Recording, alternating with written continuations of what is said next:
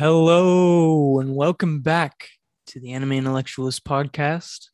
It has been probably a bit since I last uploaded an episode, but uh yeah, it's just just been busy recently. Um it's already hard enough for Mark and I to get together for like the last part of it or for like what the part that we do together, but even just like in general, it's hard to get time to do this. So finally, I got a chance. So I'm taking it right now and I'm going to record before I forget. All right. So, first off, I guess I'll get my I, I in real life IRL news out of the way. Um, see, what have I been doing? Um, a lot of just schoolwork. College is kind of, you know, it's hurting right now. It's very busy. So just doing that. Been working a lot, busy at work, just busy in general. Um, but I have played a couple games, uh, like a little bit. Um, I tried to start Final Fantasy VII Remake because I do I've had that for a while, um, but I just couldn't like I don't know I just wasn't feeling it, and so I popped in Doom, and I was definitely feeling that a lot more like right off the bat. I don't know maybe it's because like I've just turned my brain off over the years, so now I can only play games where you just you you hit button and you do thing. You don't really have to think. And doom is definitely that kind of game. You just go and you you kill the aliens and that's that so it's fun uh, but i haven't really had much of a chance to get too far into it so i'm only in like the third area or something um, but other than that i have technically been finished one other game but I wouldn't really call it a game. It's more of a visual novel slash like I don't know. So it's hard to explain, but basically what I'm talking about is the Serial Experiments Lain game for the PlayStation 1, which I wasn't aware existed until pretty recently. I saw some video on it and in this video, um, they mentioned that this year somebody had was able to translate that into English over here because that's never obviously that's it was never over here. They never brought it over. Um, but somebody managed to make it into like a web browser thing that you can do. And so and they translated into English and everything. So I was like, okay, I mean, I'll probably go, I guess I'll try it out. So basically, um, if you don't know what Serial Experiments Lain is, um, it's just it's an anime that came out like I think in the 90s. Pretty sure it was the 90s. It was somewhere around there. Um, and it was really like ahead of its time in a lot of areas and like technology and um, and then it covered it covered a lot of dark subjects and it, it was really it's famous for being very confusing and trippy but there is a lot there to like uncover if you really want to get into it but anyway that's just that. The game itself you could probably just play like without having any knowledge of the series at all from my experience. Um, because it's just it's not really a game. Basically you're just going through a bunch of files and listening to these different files and sometimes you'll watch a short clip that'll give you some information. Um, but most of the time you're just listening to audio files and the audio files connect to have like a storyline throughout um, and you can play the game in a couple different ways because you can go through it pretty linearly. It's pretty confusing at first, but once you get it down, it's it's pretty simple. You're pretty much just reading an audiobook with some clips in it, uh, with like a HUD. But um, you can also like in the audio clips, when you finish an audio clip, there's also options to, um, like on the side, there's just different keywords that are related to that audio file. And if you click on one of them, uh, it'll take you to another audio file that also has that keyword in it. And it, like most of the time, it's not really, it's not linearly like after the one that you just listened to. So it is just kind of random. But I think it's cool that that is an option to play the game that way. Just like see how everything really connects like in a non-linear way. I just thought that was interesting. But um overall finished it like a couple days ago. Um that game is kind of it's very unnerving, especially towards the end. Uh the only like like it's very impressive, I think, for like when it was made.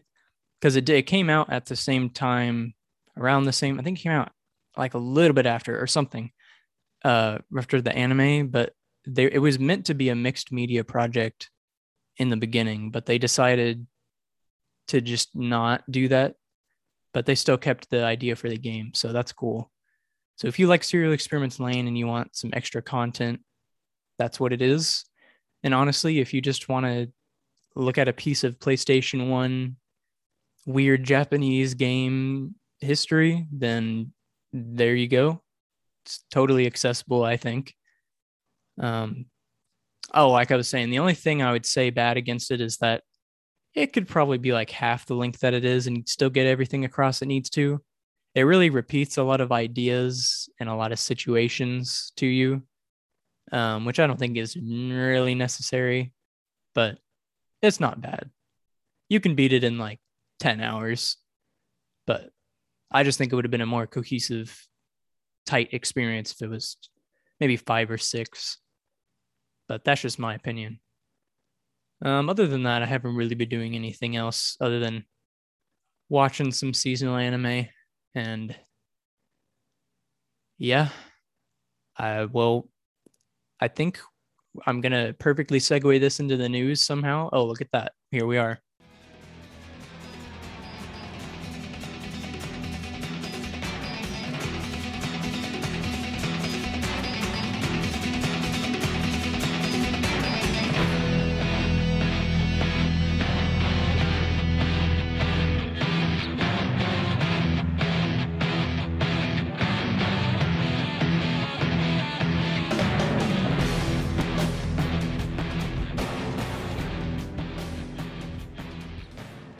Into the news section now. And our first piece of news is Mob Psycho season three has been announced. So this is exciting. I'm not, I don't remember exactly when the second season came out because, or no, I was watching the second season as it was airing, but I didn't watch the first season when it was airing. So, no, I guess the second season was a while back. That was back when I was in like 10th or 11th grade, something like that, but not too long ago. Not like attack difference between Attack on Titan seasons sometimes. So definitely could have been worse, but this is exciting. Um, something interesting about this that I did see is that uh, a lot of the cast is obviously returning, um, but the director is different. So I don't know if this how this will affect it. Hopefully not too much. Um, but if you know anything about Mob Psycho 100 or you've seen anything on it, you will know that it has like incredible fluid animation that's like nothing you've ever seen. So I hopefully they can keep that style and that uniqueness of it with this new director. I'm sure it'll be fine though. They know what they're doing.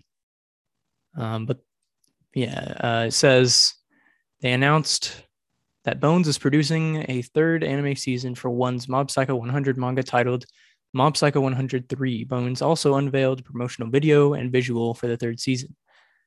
Studio also revealed the staff with a new director and the current cast, like I said. So yeah, I mean the visual looks pretty cool. I can't really tell what's happening. Um, just got Reigen and Mob, and you know it's just just going to be another Mob Psycho season, and I'm excited for that. Alrighty. And then next up, Oh, okay. So this one apparently out of nowhere, the Nichijou manga is going to be continuing. Originally, this manga ended in 2015 with 10 volumes, which I have read all of them. I believe Mark owns them all. It's just how I read them. I think he owns every single one. But anyway, um Nichijou, if you don't know what Nichijou is, I don't know like you what are you doing? Go watch it right now. You can just why are you listening to this right now if you haven't seen Nichijou? Honestly. Go watch it or read it or something. Uh, but anyway, Nichijou is going to be continued because apparently he stated on Twitter that he the the uh, the artist, the mangaka or whatever, Keiichi Arawi, said he was going to resume it because he wanted to draw it again. So he's continuing it. So that's really cool. Um, it'll probably take a while before they get enough material for another season of the anime, but eventually we'll probably be able to look forward to that. Almost absolutely. Surely they wouldn't just not, but yeah, is great. Very funny. Next up. Oh.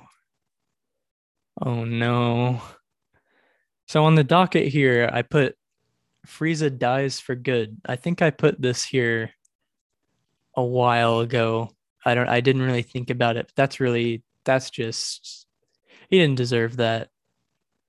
Uh, but anyway, very sad. Dragon Ball voice actor Chris Ayres, assuming that's how you say his last name, dies at age 56. He's the English language voice. So he's the dub English dub voice of Frieza, and which is a very iconic, like, character voice. I think.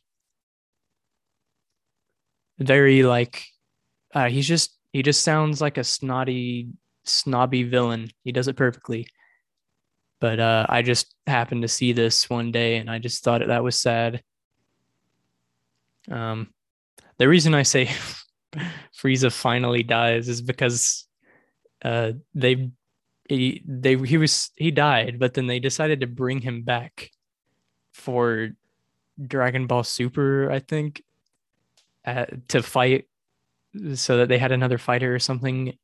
I I don't know, but I just thought that was stupid, and I was a little, you know. But uh, that's sad. Yeah, I'll miss him. All right, next up, Don't Toy With Me, Miss Nagatoro anime gets second season.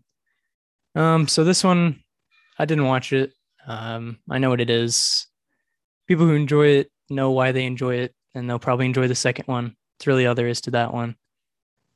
Um, but if you were a fan of that first one, obviously it's getting a second season because these types of shows always get second seasons. Next is the quintessential quintuplets another show which i have not seen and maybe won't probably won't see unless i hear like really good things about it or something. Um, is having a sequel film next year. So this one's just another from what i have seen it's just another harem anime so i just was not interested whatsoever.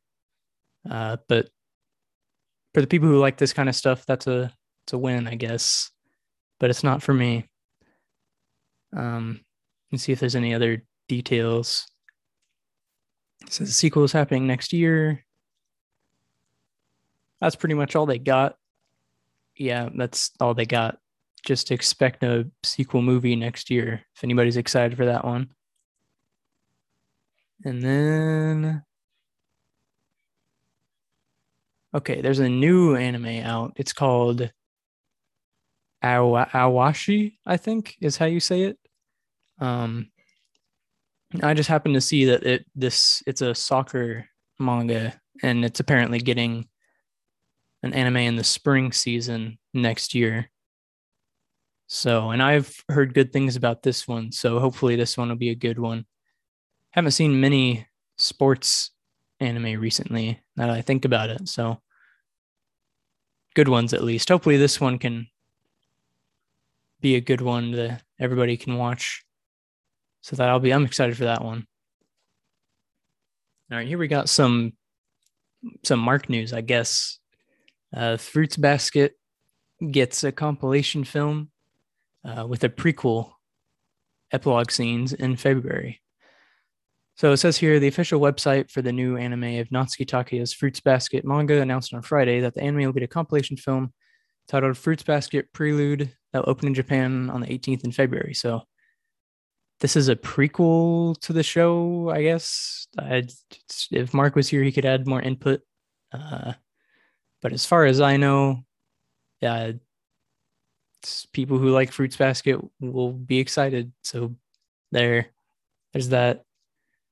Um, this one I do know. Spy X Family anime trailer reveals adaptation by Wit Studio and Cloverworks. So this is exciting. Um, Wit Studio has always done good work, I think, if I remember correctly. Cloverworks is kind of a mixed bag, I think. Um, not sure why they have to collaborate for this, but whatever. Uh, I the trailer looks pretty good. Um, the show or the I've read I'm caught up completely to the manga for some reason. Um, it's it's I would say it's all right. It has some good moments.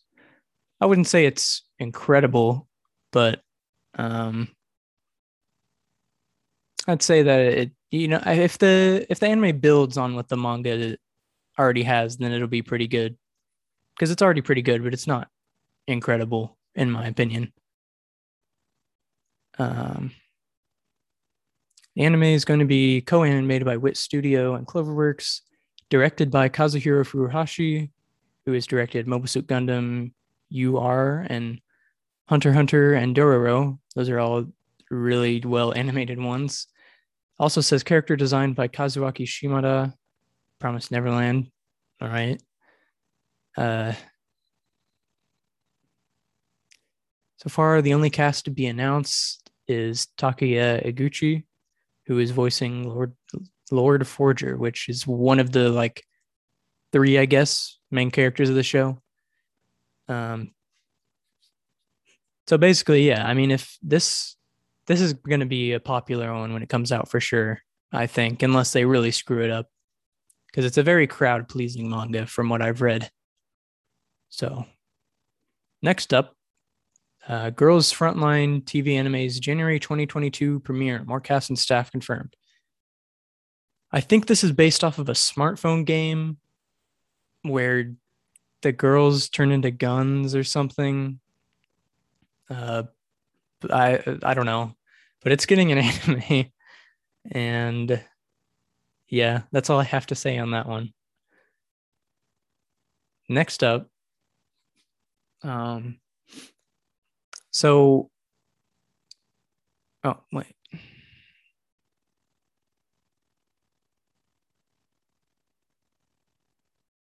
Oh, here it is.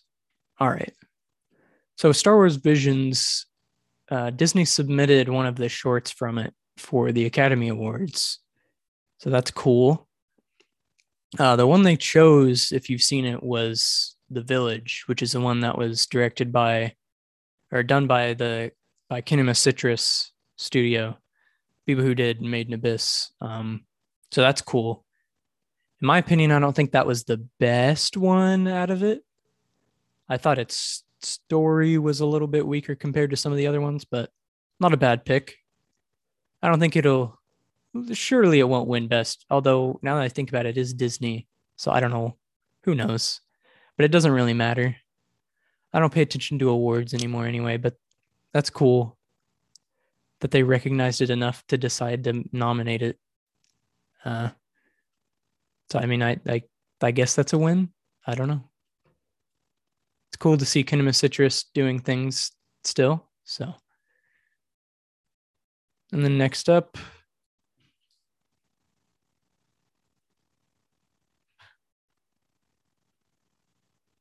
Next up is we are going this okay this doesn't have very much info on it but um a made in abyss season 2 info is rumored to be revealed on the 21st of this month. So, November 21st, um, we sh- may get some news on season two of Made in Abyss, and that's exciting. Um, they gave it a title, but I don't have the page pulled up, so I don't remember. But it was something like Made in Abyss, The Legend of the Golden City, or something. It it doesn't matter. What matters is that it's confirmed and that we're getting it and it's possibly going to be soon. So that's exciting. Um, if it's next year, that is hype. That is, I'm so excited for that. That'll be awesome. I think that brings us to the end of our news section.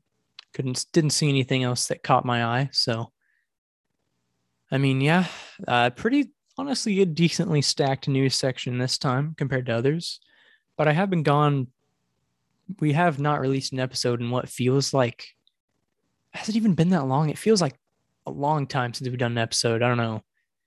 Maybe I'm having podcast recording withdrawals. Maybe I shouldn't have started this in the first place. I don't know. What am I doing? Some anime podcast? Ah, whatever. It's fine. It's just it's fun. Um anyway, Okay, so now we will get into my reviews. I actually have two manga today that I'm going to review, and they're both horror themed because you know what the month of November is. It's it's all about scary things. It's all about the spooky, scary things. It's, it's horror season, you know. Definitely not because uh, we just we were going to do this the week of Halloween and then it just got really busy. Definitely not that. Um, if I, I if you're accusing us of doing that, I I don't know why what would you make you think that. So I just extend Halloween into November myself. So we are going to be talking about these two manga because I didn't read anything else. And yeah. So let me just get started on my first one.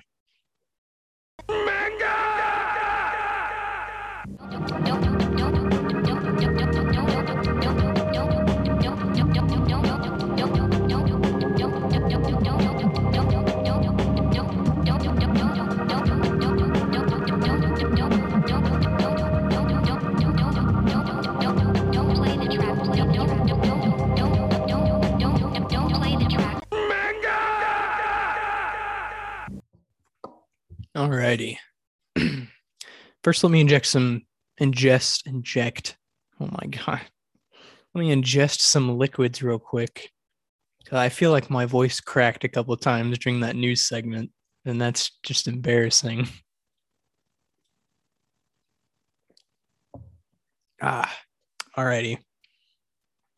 So my first one, the first manga that I decided to read and the theme of the spooky season of Halloween is Shoujo Fujuubun, which translates to I think it just translates to unordinary girl or something. Let me pull it up real quick. Shoujo Fujuubun doesn't say here, but I think it's something to that nature. It's like it's something like that. And uh, if that is the title, then the title definitely describes this manga pretty completely because it is about a weird girl. Um, so basically, this one starts out.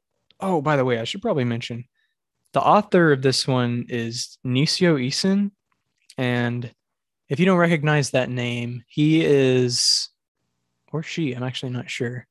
He or she is the author I'm pretty sure, of the Monogatari series, um, which is re- which is known for its like really good writing and stuff. If you've ever seen it, you know. But so that's interesting. This doesn't really feel anything at all. Like if if it didn't say that right under the title, I would not have known.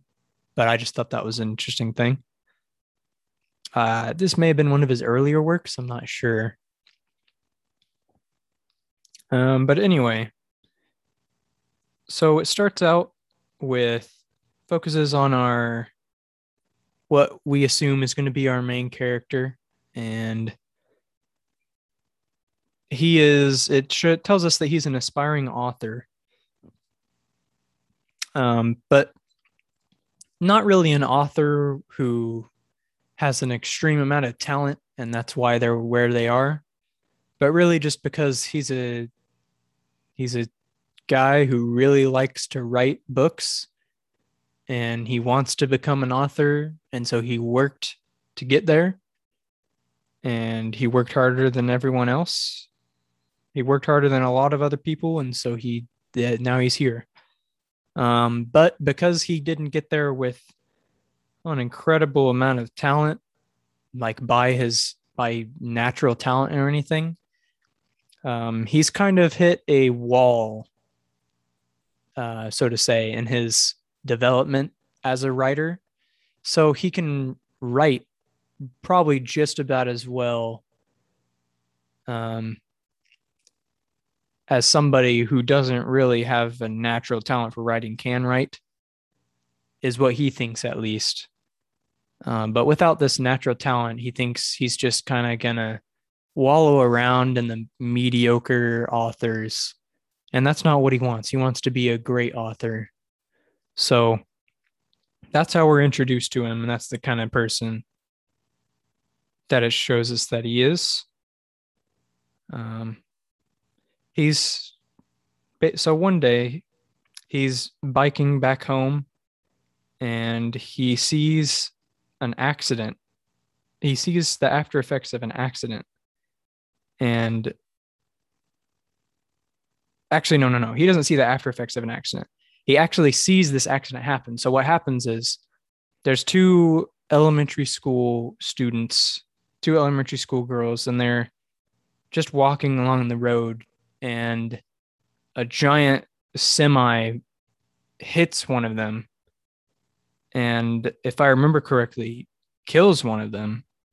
Um, and the other one, when it happens, just stands there is just standing there still in what we what you think is shock at first. Um but then it the main character sees her pull out her game boy save it and then run over to see if her friend is okay and clearly her friend is not okay. So it's it's very unnerving and very unsettling the scene which it happens in the first chapter. So it really it gets into it pretty quick. But so after this he you know he thinks about it a little. He thinks that was very strange. Like why why would she pause her game before going over and running over to help uh, her friend or see if she was okay. Um and then you know tragic things happen and he just has to go home. Um, but as he's starting to bike away from the scene he gets a feeling that somebody's watching him. And he looks back and the girl who who is the girl's friend um, and had like paused her game before she went over to check was looking at him like he had seen something that he shouldn't have. And so that's how the first chapter ends. And then um, after that after circumstances and events somehow the elementary school girl is in his house like under his desk. And she puts him at like knife point. And she's like she's just a little kid but the guy is just so confused i guess that he just kind of decides to go along with it. And so she puts him at knife point and takes her takes him to her house. And then he and then she puts him in her closet and like locks the door so basically she just kidnapped this guy and locked him in her closet in her house.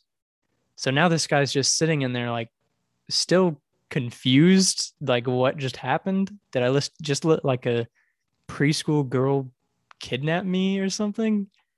Um, and so he's just in there and he's he notices that she didn't even bother to like check to see if he had his phone or anything.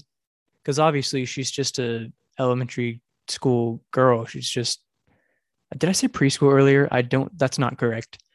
Uh, but the, she's definitely in elementary school and she just like didn't check to see if he had anything to call for help. Because she doesn't she doesn't think like that. She just she just doesn't because she's a kid um but anyway so he has his phone with him still and it's still good and it still has service. And so but he decides to not he decides to not use it to see like what's going on. Like why would this elementary school girl decide to try and kidnap me because i saw something like that?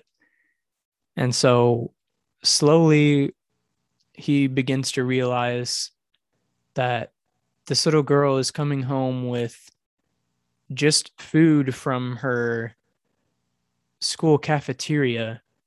And when he says that he when he tells her that he's going to need food to survive and she finally like gives him some food and slowly they begin to warm up to each other and then she begins to kind of tell him some things and and then he begins to figure some stuff out. Eventually obviously he figures out how to get out of the room um, but he doesn't leave because he wants to figure out what exactly is going on here because he realizes that he hasn't heard her parents or anything at all. Her parents are not in the house at all. So at first he just assumes that they're on a business trip or something. Um but he at some point he just decides you know what? I, i'm i need to find out what's going on here and get out of here and write my novel that i just like thought of a good idea for while i was sitting in here being kidnapped by an elementary school girl. Okay so i'm gonna just get out of here and i'm gonna figure out what's going on. So he looks around the house, everything's really dirty and there's just stuff everywhere. Definitely signs that it's just been this elementary school girl. He they call her you because they I think this is based off a real story. Um, it may have been embellished a little, but it's ba- it's supposed to be based off a true story, so they don't want to use her actual name. But um, he calls her you, so you has been just living in this house by herself somehow as a grade school student ever since her parents supposes what he thinks is that they left on like a business trip or they were supposed to leave her with family and they and they didn't come or something. But what actually happened is that they're both the okay i won't spoil that part but i guess that's part of the mystery. Um but basically he finds out he starts finding out the secrets behind why everything is happening. Um, it's not really supernatural at all uh, and it's really not horror either but i i just continue to read it anyway. It does have some suspense elements very light. Um so if you're not really good and for that kind of stuff then you'll be fine with this one. It's just a good story in in and of itself and it has a good conclusion and the mystery is solved. And when it's solved it has a pretty good uh, payoff um, so i i mean it's it's not remarkable this story and it's not bad. It's just it's fine. Um, a benefit of it is that i would definitely be less um, what's the word? I'd be less forgiving of this manga if it had gone on for a lot longer. Um, because that's I feel like that's the problem with a lot of horror manga is that it just doesn't work well in a long format. But these authors just drag these stories out for so long. Like uh, Chi no or Blood on the Tracks. Um, I had I I started reading that like a while ago, and I just I read so many chapters that like after a bit, the tension started to wear off, and I was just tired of it. Like, and once it gets to that point, it doesn't really work as horror anymore. You're not nothing really like gets you in like it's not it needs to be shorter is what i'm trying to say. Um and this one definitely this one isn't really horror at all.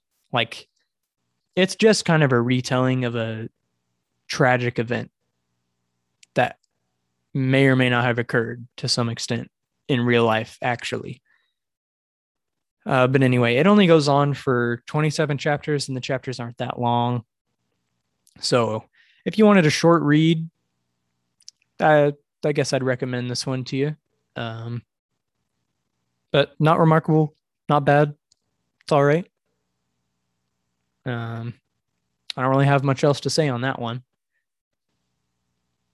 The next one is titled Kon'ya wa Tsuki ga Kirei desu ka? Desu ga, not ka. If anybody's paying attention to my awful mispronunciations. Um, but either way, I think the English for that is I love you, so I kill you, or something.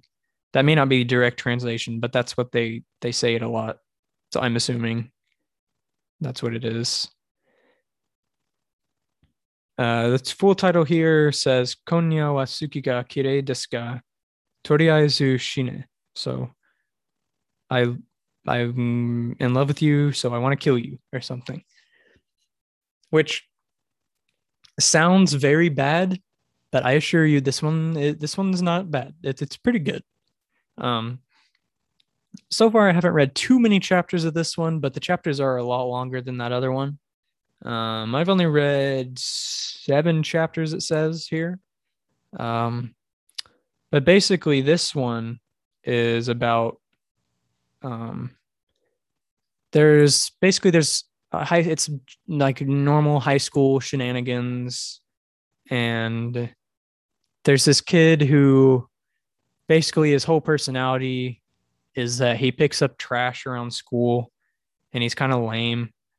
Um and his childhood friend of course is one of the popular girls at school and maybe he kind of likes her what a surprise but uh that's just like a small part of it, so it's it's fine. But it basically starts out just kind of introduces you to the characters, and then okay, so then after they kind of introduce the characters at the school, uh, the main character decides, you know what, I'm gonna finally do it. I'm gonna confess to her tomorrow, which if you've seen anything ever, you'll know that it's probably not going to happen. He's going to chicken out. Uh, but anyway, he says this and he thinks this when he's at his house. And while he's also saying this and thinking this while he's at his house, um, there's a couple where what I assume is a couple fighting outside, having a dispute. And at first, he decides not to get involved. Um, but then he you know he rethinks. He's like what uh, my childhood friend you know i could what would i be? What kind of guy am i if i confess to her but i'm not really a, a real man? So like a real man he comes out of his house and he, and he tells them to break it up. He's like hey, cal- calm down guys okay? Calm down and then the guy freaks out.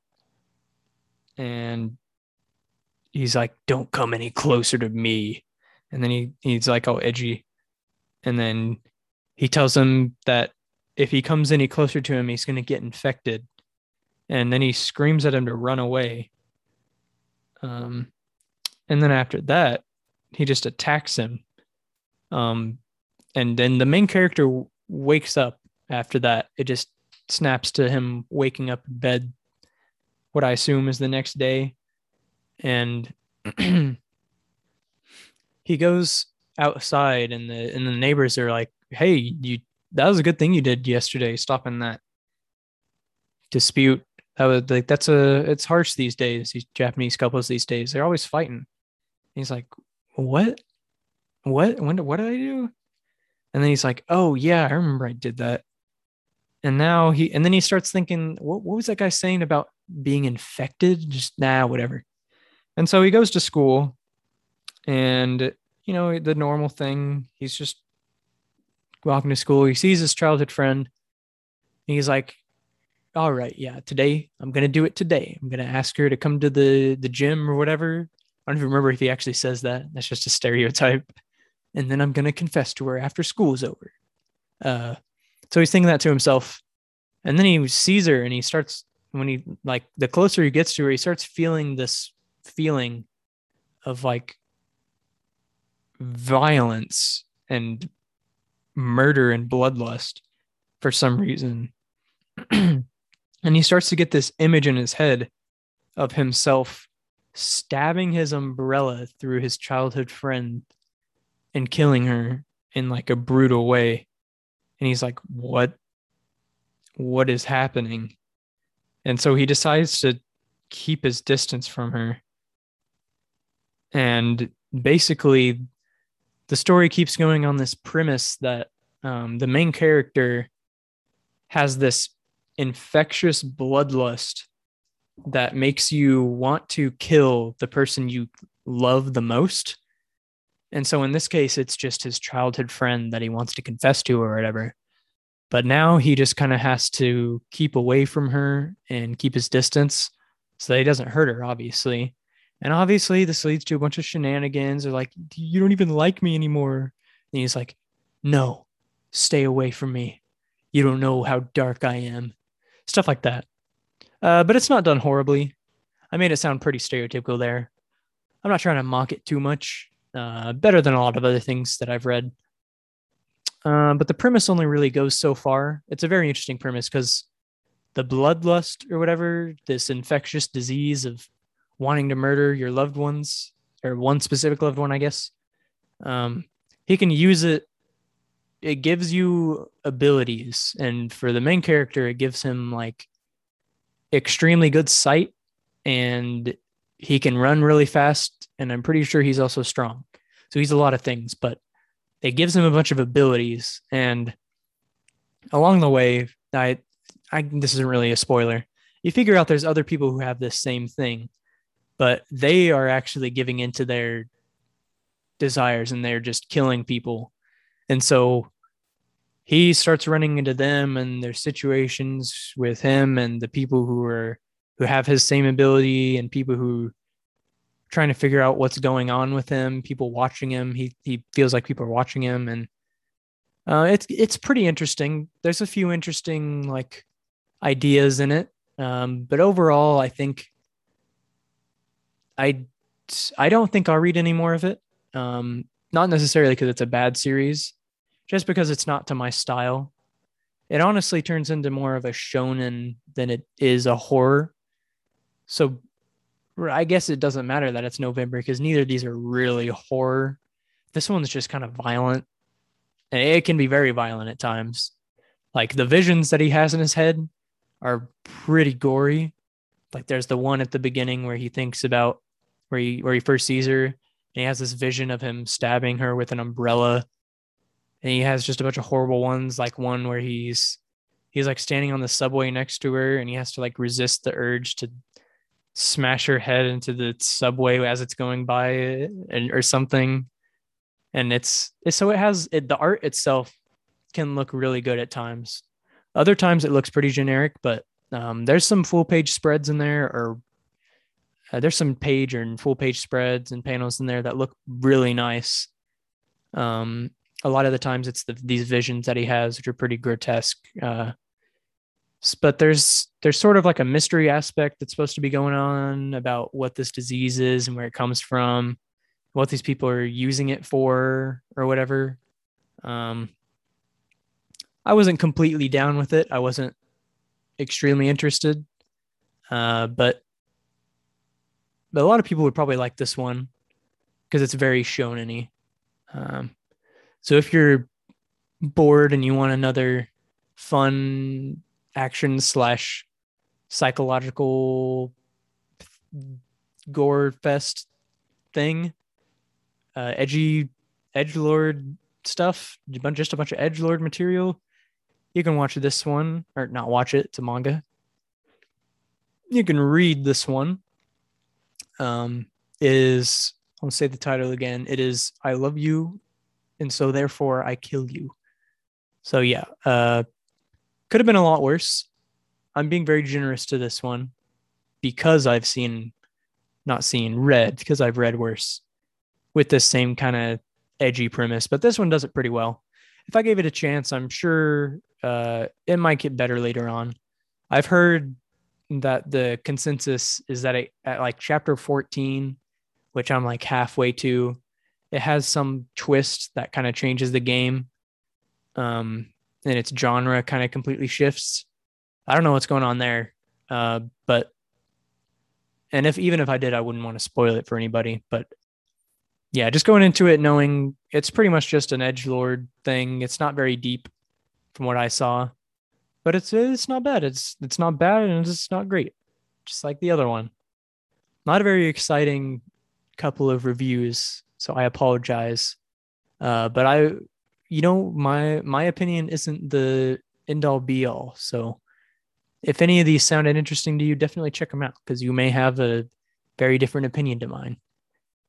So I, I, always try to point out the good things about these things so that people who like those kinds of things can decide if they want to actually pursue it or not, and then maybe like it a lot more than I do. I don't know. You'll see.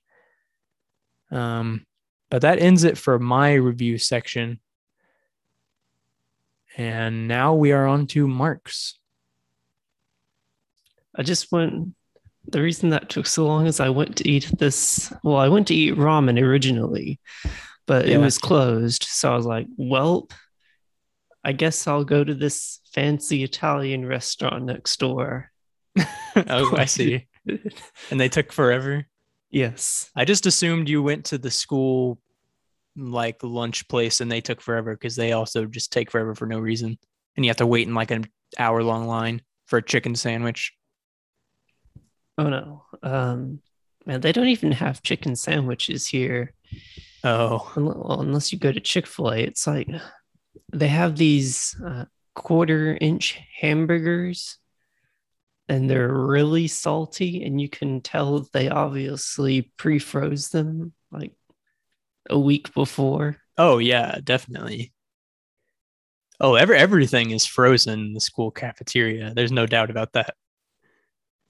Uh, even the eggs, I'm pretty sure, are frozen.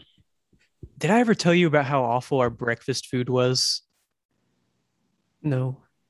Okay, so like the eggs, I can't even describe how bad they were. Like it's pretty hard to screw up eggs, right? Somehow they were just the rubberiest, moistest, and like, and I mean that in the worst way of that word. Just the moistest, weirdest, like slimiest eggs you've ever eaten. And they yeah. tasted like nothing. They're reconstituted. Okay, so they were whatever that is, and it was really gross. And then the pancakes tasted like sand. It was so bad. Like the consistency of the pancakes, they would fall apart into like graininess without any syrup on them. Like that's the consistency what they were. See, I ate a pancake this morning from the cafeteria and it was like this rubber disc. And it was yeah. really stretchy. I rub it was like a rubber consistency. yes. Oh. I see. Yeah, that sucks. And of course they had no syrup. Of course so. not. You don't need syrup. So I took like a bite. I was like, huh. It's just not working out. No, like I would just rather not eat, which I didn't do when I had a meal plan. But this year I made the smart decision to not have a meal plan and just get my own. Yeah, I can I usually try to avoid the cafeteria and you can use the meal swipes for the on-campus restaurants after a certain time so i do that for dinner oh okay yeah but you know eating fast food every night's kind of a problem. Yeah, I kind of survive on Jimmy John's at the moment though, because like I don't have to pay for it. So I just, but it's just sandwiches. So like it's not bad for you necessarily. Yeah. So Like all this um uh Panda Express orange chicken, I'll be sitting there eating it and I'm like, huh, this is probably gonna kill me one day. yeah, sometimes it like, I feel like there's a 50 50 chance when you eat Panda Express at college that you get like the worst meat you've ever eaten in your life. And it's all just like fatty and gritty and disgusting. And then you feel sick afterwards, or you get a good Panda Express experience. I Yeah. feel like recently I've been getting the latter end, which is unfortunate because the only my only other options are Chick Fil A, which I'm I'm tired of eating at, and Subway, which I work at a sandwich place, so no. Uh, so- Chick Fil A and Subway are fine, but you just you can't just eat it all the time. No, like I don't hate Chick fil A, but I've just eaten there so much because that's like whenever we go out to eat and like fast food places, my family only goes to Chick fil A. So I kind of despise Chick fil A now. It's like if you only ate like mac and cheese for your entire life, you'd probably end up hating it. I ate so much Subway last year that I, I got sick of it. Like Yeah, I did too, One- actually. Yeah. One week I had like five Subway sandwiches in a Yeah. week. Yeah. One day I had like lunch and dinner, both Subway. Next day, lunch and dinner, both Subway. And then I was like, I should probably not do that again. Yeah. But it's just so like, for me, it was like right across from my residence hall. So I just had to walk across the street and get it. So it was really simple. And I was too lazy to walk to get awful food from the uh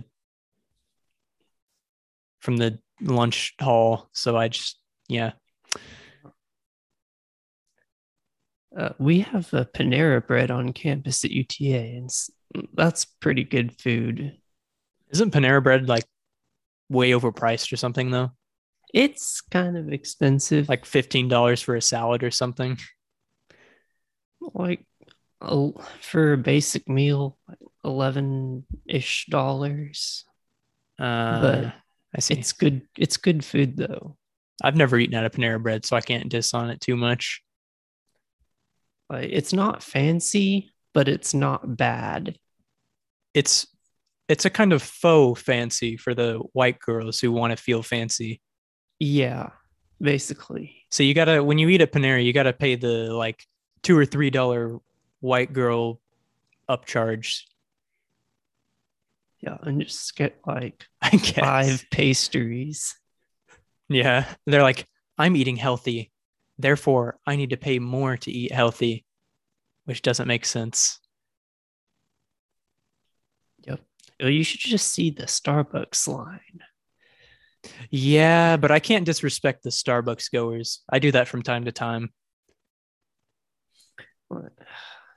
The some drinks from Starbucks are good, but like the the hype ones, like uh, the pumpkin spice latte, it's just not all that great. Yeah, if you don't like pumpkin stuff, you will hate it. And I usually like pumpkin things, and I tried that and I did not like it. So I think I specifically don't like pumpkin spice, but that's just me. It's just not all it's cracked up to be. No. But yeah, and Starbucks is also overpriced because it's just coffee, but whatever. Are you not much of a coffee guy? Uh, I drink coffee every day. Oh. Okay. Yeah, I see. I don't live without it.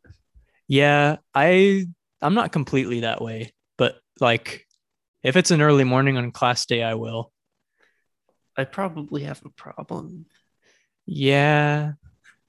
No, it's fine, Mark. Most people drink like three or four cups of coffee in the morning just to because they're just addicted to the caffeine. I don't do that. They have It'll be like withdrawals. one cup. yeah, like that's that's tame. That's fine, Mark. Yeah, my parents though they'll drink like four or five cups before they even get out of bed. Yeah, because they've just been numbed to the feeling. They've been numbed Yeah. to the effects of the caffeine. So now they just have to have more of it. pretty much. And then my uncle just drinks it straight black because that's how they did it in the Navy. Oh yeah, I do that sometimes. I've grown accustomed to the taste where drinking it black doesn't bother me. Yeah. It just does the job quicker that way. Because I usually don't get coffee unless I get like a Starbucks coffee. I'm usually not getting a coffee to like enjoy it necessarily. I just need it for its purpose at the moment. And if it does taste good, then that's just a plus. Oh, I drink coffee like because in Tokyo Ghoul, the ghouls drink coffee. Wait, was that a plot point? What did the coffee like fill them up because they so that they didn't have to be hungry for like human meat or something? no, that was just the only thing that didn't taste bad Oh yeah, that's right. For some reason. for for some reason. I guess because coffee beans are made out of humans in Brazil. They're actually Um, just harvesting humans. But uh, we should probably stop talking about that because we're going to get, you know, the Brazilian government is going to track us down for finding out their secrets, and we don't want that. Or isn't that where coffee comes from? It's mostly like South America, Uh, yeah, Colombia. yes, South Central America. Yeah. have- I think they grow it in Mexico too. I just know you have to grow it in a mountainous area, Yeah. Something like that. I don't know. They grow all kinds of stuff down there. Why not coffee? Indeed. I mean, they grow everything in South America. Yeah. So, Mark, I don't remember what you said you were reviewing today. Um, It was a manga, right? I I did read a horror manga, um, but I was also going to review uh, Ghost Stories. Okay, yeah, I reviewed two manga also. So if you wanna, if you wanna just do them both, then you can. If you want to, I can. if you want to just like briefly mention the manga or whatever, that's fine. Yeah, I can briefly mention it. All right, then we're just gonna segue gracefully right into the Mark's review section. And here we are. Look at that. This is how the professionals do it, all right? We've got experience. Experience. There we go. The the 3 weeks that we made you wait for this next episode definitely wasn't because we were busy. It was because we were studying the art of podcasting. Yes. Exactly. That's exactly why. Anyway, you you can go ahead and review your thing. Okay. So uh, I'll start out with Ghost Stories. So this anime was um, produced by Studio Pierrot and Aniplex in the year of 2000. And it was originally based on a book series by Toru Tsunemitsu. And it's based what it basically is it's a kids show. Uh, what so it's about these kids and they go around and like they solve ghost problems. I'll go into the synopsis, but um five years so originally this show did really bad in Japan. Like it was really bland and dull and nobody liked it. And it was basically going to be forgotten until five years later, it was dubbed by ADV Studios in 2005.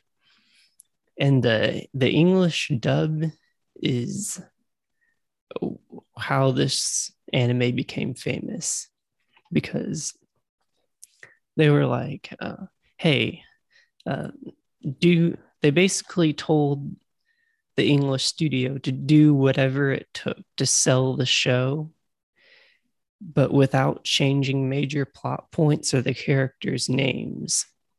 Everything else was fair game. And so, under the direction of Steven Foster, nearly the entire script was changed. They, they just turned the whole anime into a spoof. And by the way, this is the official dub. This is not a fan dub or anything. So basically, like since Japan didn't really care about it and it didn't really make much money, they were just gave it when they gave it the license to the like ADV studios or whatever, they just kind of told them, yeah, do whatever you want Yeah, because they didn't care. They didn't care. And so they're like, all right, we'll have some fun with this. And my gosh, it's hilarity ensues. Anyways, the the basic story is you have this girl Satsuki, right? And her dad and her brother moved to the hometown of her deceased grandmother. And her mother left behind in the house this um, book called The Ghost Journal, which details all the ghosts that she sealed away in the town and the school. So basically, how the plot goes is all these ghosts start coming back, and it's up to Satsuki and her friends to seal the ghosts away. So, characters we've got Satsuki, the protagonist. We've got Hajime, which is Satsuki's neighbor. And when they did the dub, they made him an extreme pervert. And he makes all kinds of sex jokes and yeah. And we have um, Momoko. And in the original Japanese version, uh, Momoko was a psychic. And in the dub version, they made her a born again Christian. Yeah. She was like, I used to be into drugs and sex until I found Jesus. Like, she says stuff like that, and she makes references to like the Bible every time she speaks. That's good. this is good. So basically, Mark, what you're saying is this is a Christian anime, the first Christian anime, Oh, oh, very, very, family Christian- friendly. very family friendly. I actually have no idea, so I don't know. It, it's it's not. okay, but anyways she's like it's okay. You just need to accept jesus christ as your lord and savior. She just says stuff like anyways uh, we have Keiichiro which is satsuki's little brother. And in the dub they make him a dyslexic retard and where his normal lines are they just make him like make retarded noises. It's funny. Okay, and then we have uh, Leo, which is Hajime's friend, and they alter his character so that he now he's Jewish. Oh my God, he's like the nerd character, and they're like, "Oh, we should just make him Jewish for no reason," and he makes Jewish jokes all the time. yep, it's good. Oh, and we also have the cat. And so the cat um, gets possessed by a ghost called Amino Cow. Amino Cow? Something like that. And so he basically becomes the talking cat character. And he's basically like the straight man of all the jokes, if that makes sense I see. but yeah, um, he, he talks like this this old dude, but he's a cat. and so yeah, um, oh my gosh, they yeah. So this anime is um, not safe for work. I'll say that. I see. like really not safe for work. I mean, you got racist jokes, sex jokes, dark jokes, um, fourth wall jokes. You got all the jokes that you know that you would not want to tell your boss. Oh, I tell my boss a lot of dark jokes but he's that kind of person. So I guess Yeah. it depends. It depends, but um yeah, there's no way this show could have been made today. Like the the levels of non-political correctness are insane. I see. But- yeah, I've I've the only way I've consumed this thing for some reason is through clips of things like out of context clips. So that's how I like know what it is. Yeah. Yeah, there's a lot of clips on YouTube, but really the best way to experience the jokes is to watch them in context. It's a lot better that way. Yeah. So this was originally supposed to be a kids show and they just completely wiped the floor with that. So do they have like a did they just they just take each episode of the show and then they just put instead of what's actually happening like just their comedy writing in it like whatever they want pretty much Yeah, I mean, well, they keep they kept the original plot, so like all the main events still happen, oh but okay all of the dialogue gets changed. If, yeah, if that makes sense. Then they make a lot of references to uh, pop culture, movies, TV shows, Scooby Doo. I mean, and like in the original show, it was very um, predictable. Like the show followed kind of a formula, and they even make fun of that in the dub version. Like they make fun of the anime. oh i see They have like fourth wall jokes. Like uh, Hajime, he, he says, um, "Don't interrupt me while I do my classic anime elbows up pose." Stuff like elbows that. up what is that like you know, you like put someone puts their hands behind their Oh, head, oh, yeah, yeah. lean against the wall. that's good Yeah, It's stuff like that. It just makes this show a gem. Out of all the comedy I've seen, this is one of the best. yeah sure. I wish they would do this with um like other bad shows that come out because now like as opposed to back then we get a lot more anime but that also means there's a lot more like really not good anime. So I wish they would just use those and overdub them really badly. Like they're at this point there's so many of them that there could probably be an entire studio dedicated to just that. Yeah, well, I mean, part the part of the issue with comedy anime in general is that if you if you're not familiar with Japanese culture, you may not understand some of the jokes, yeah but and they do a Um, lot of like not even just culture but like the language they do a lot of yeah, wordplay. So like yeah. you won't understand the puns just reading subtitles. Cuz like you have to hear what the word is in Japanese. If that makes sense. Yeah, that's why a lot more of the like slapstick comedies like Nichijou are more popular Yeah, but because they're very easy to understand. Yeah, that works though because it's kind of a universal. yeah, it's just a universal like comedy thing. like um, Nichijou or Konosuba, or yeah, Yeah. um, but man, the comedy in Ghost Stories hits different because you it's actually like directed toward American comedy, and man, it is great though. It's it's a great dub. How long is it? Is it like 12 episodes? Uh, it's like twenty four episodes, I think. Oh, full length? Uh, I think I think so. Oh, I didn't know it was that long. Interesting. Oh, 20 episodes. 20? I see. Yeah. But man, you every episode is just something fantastic.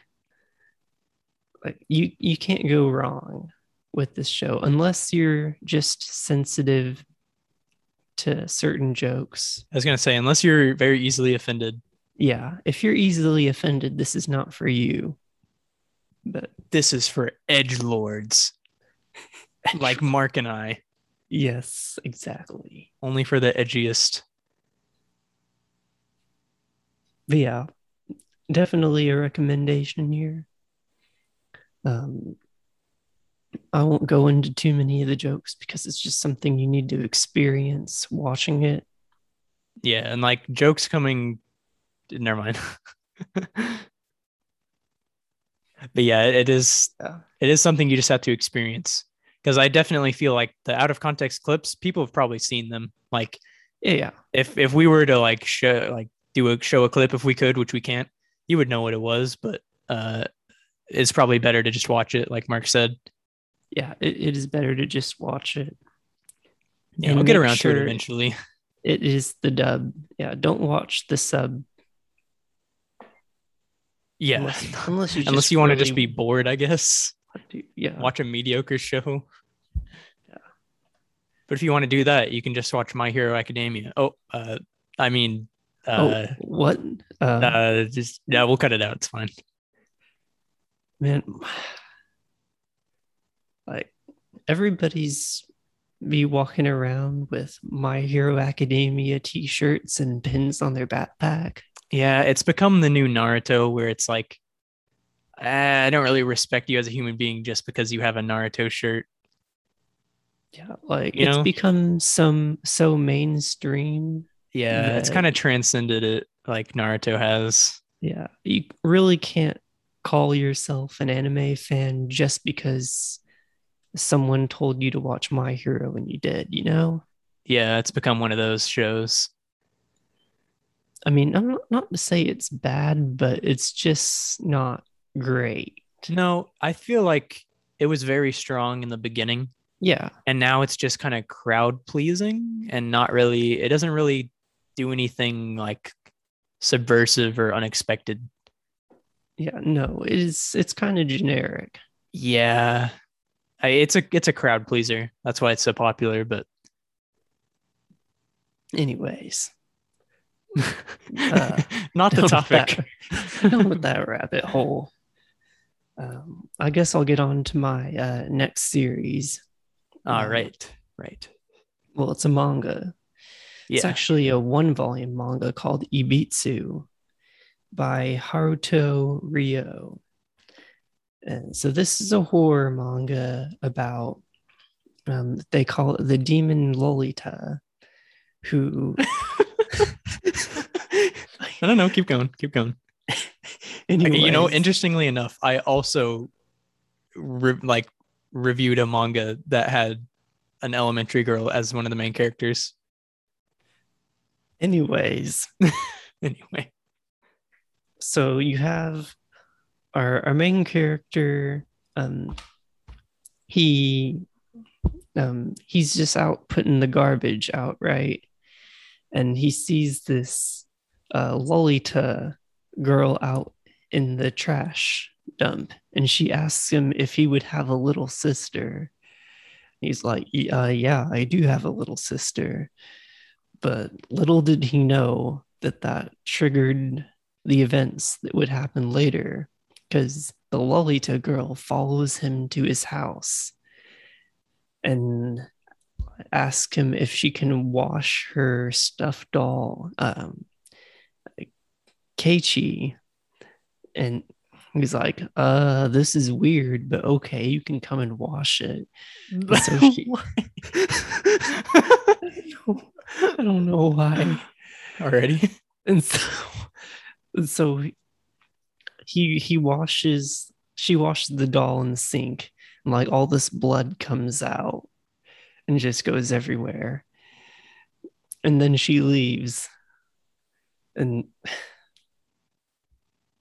yeah but basically what happens is she tries to be his little sister. And yeah uh it doesn't go well. Let, let's just say that. Um so she sees that he has um an act his actual little sister Hikari, um, she's like, no, I have to be his little sister, and so she, um, well, uh, I think you know where this is going. Yeah. Yeah, it's like an extreme yandere demon Lolita horror manga. Oh. And I won't I won't uh, go any further with the story because spoilers, but this was quite the read. I see. I was not expecting like how it turned out. This was right. This was genuinely gruesome. Okay, so it's one of those. Yeah. Like this is not like, oh, it's oh your classic horror story. Well, I mean, it is your classic horror story. Basically, you know, you have your, your protagonist who's not very smart and he just makes poor choices up until the point where everything goes wrong and but because uh, in the beginning i thought oh this is kind of dumb but it at the end it left me really disturbed. And so this is just a one shot you said? Yeah this is just a one shot manga. Okay. Yeah that's always a plus for horror manga. I think i mentioned this earlier because i actually do i actually did record my section earlier today for once yeah. Like first i thought uh, this is kind of stupid but as things went on i was like oh oh no. Yeah that's when they get you the best. Because like that's yeah. what junji ito does with his i really like like uzumaki is really good. And like some a lot of his long form ones are pretty good but i think the ones that are most effective are the ones that are the short stories like the the one shot short, short of length ones, sort of length, Jesus. Uh, because they just like they get you into it for a second, then just when you think you're beginning to understand something, the very last panel it just hits you with something you're like, what? And then it ends. And yeah. that's what they do best, I think. Yeah, it's it's like that. And but one of the things that leaves you is kind of a plot twist near the end that changes how you looked at the story before. That's cool. And that that's where the the actual horror part comes in because it like, gets you thinking. What did you say it was called? Ibitsu. Ibitsu. Yeah. Okay. Is that is that like an English spelling or is it just I B I T S U? Yeah, it's just I B I T S U. Okay, I didn't know if it was like I beats like like Angel beats and then you no. like no, like I, he beats his sister or something. No, and um, that's like the twist.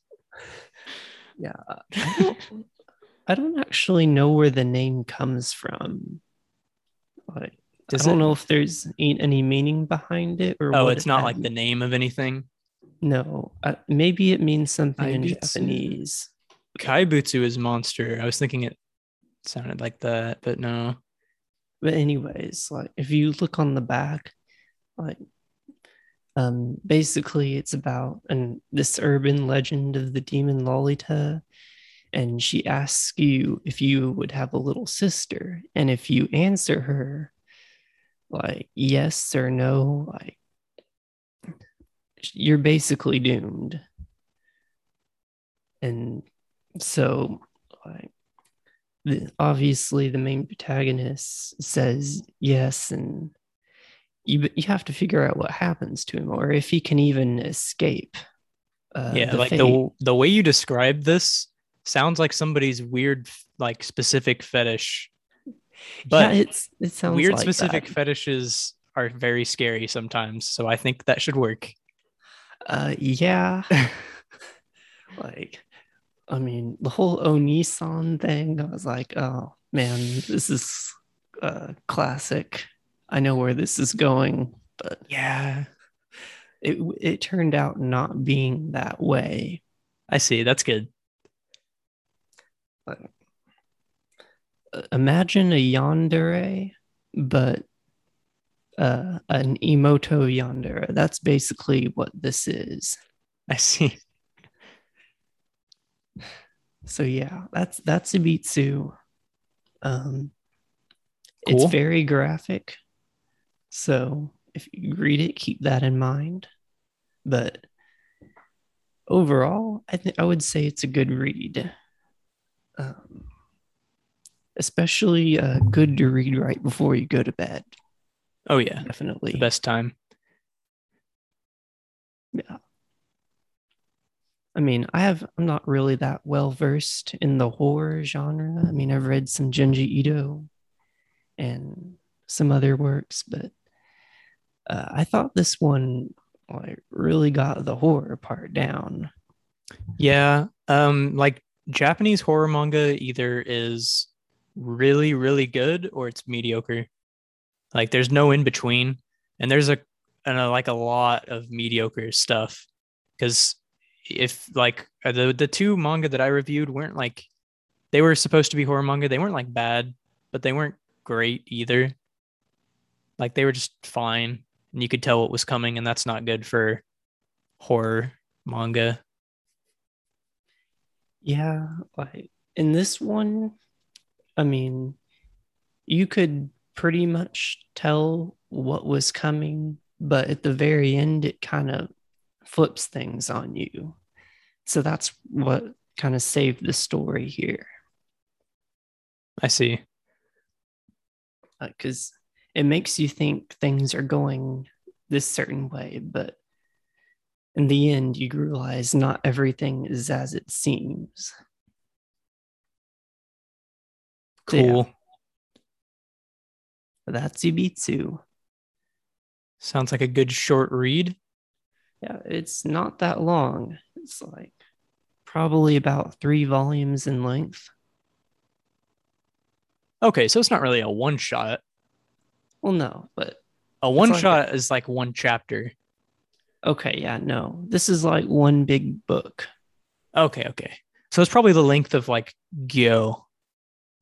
I think. Yeah, yeah, it's about that length. Have you read Gyo, Mark?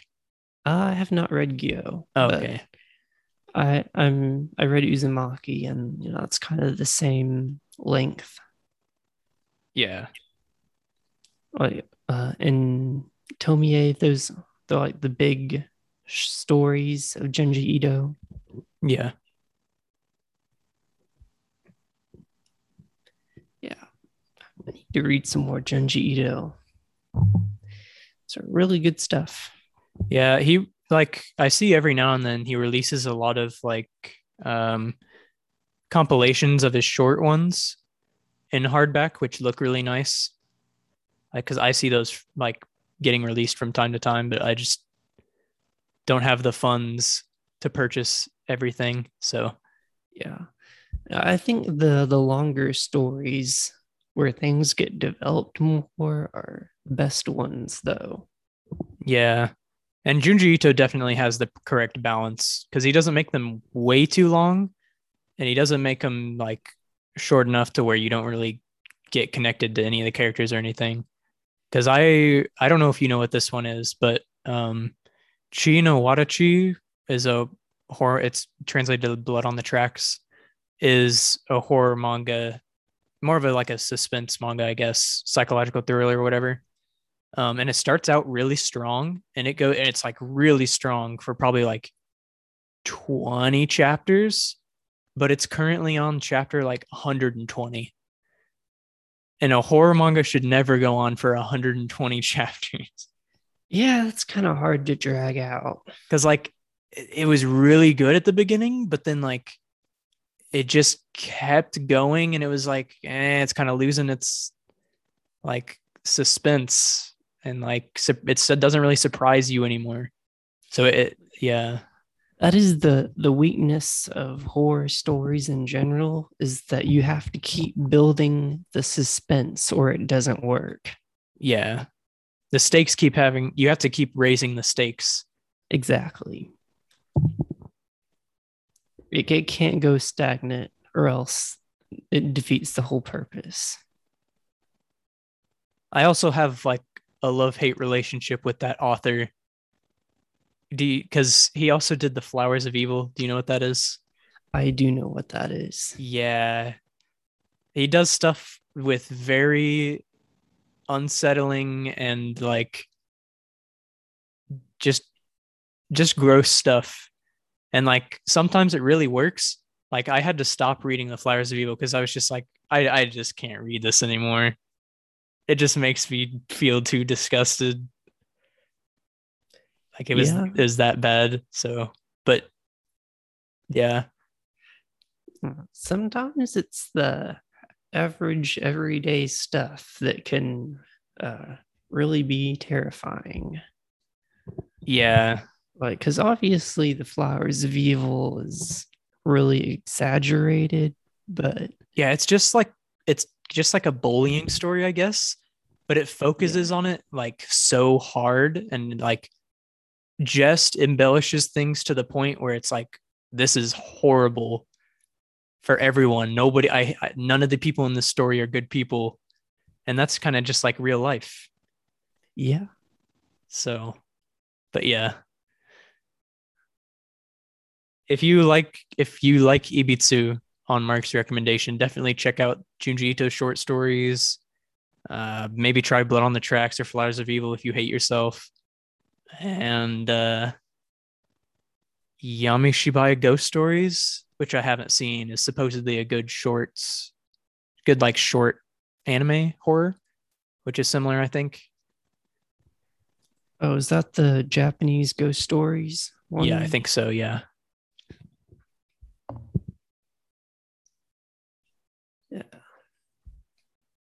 Alrighty, and then next up, we have our final review. Mark and I are going to be talking about Higurashi When They Cry, or also Higurashi no Naku Koro ni, or also When They Cry, Higurashi no Naku Koro ni, or When the Cicadas Cry, or Moe Girls Kill Each Other.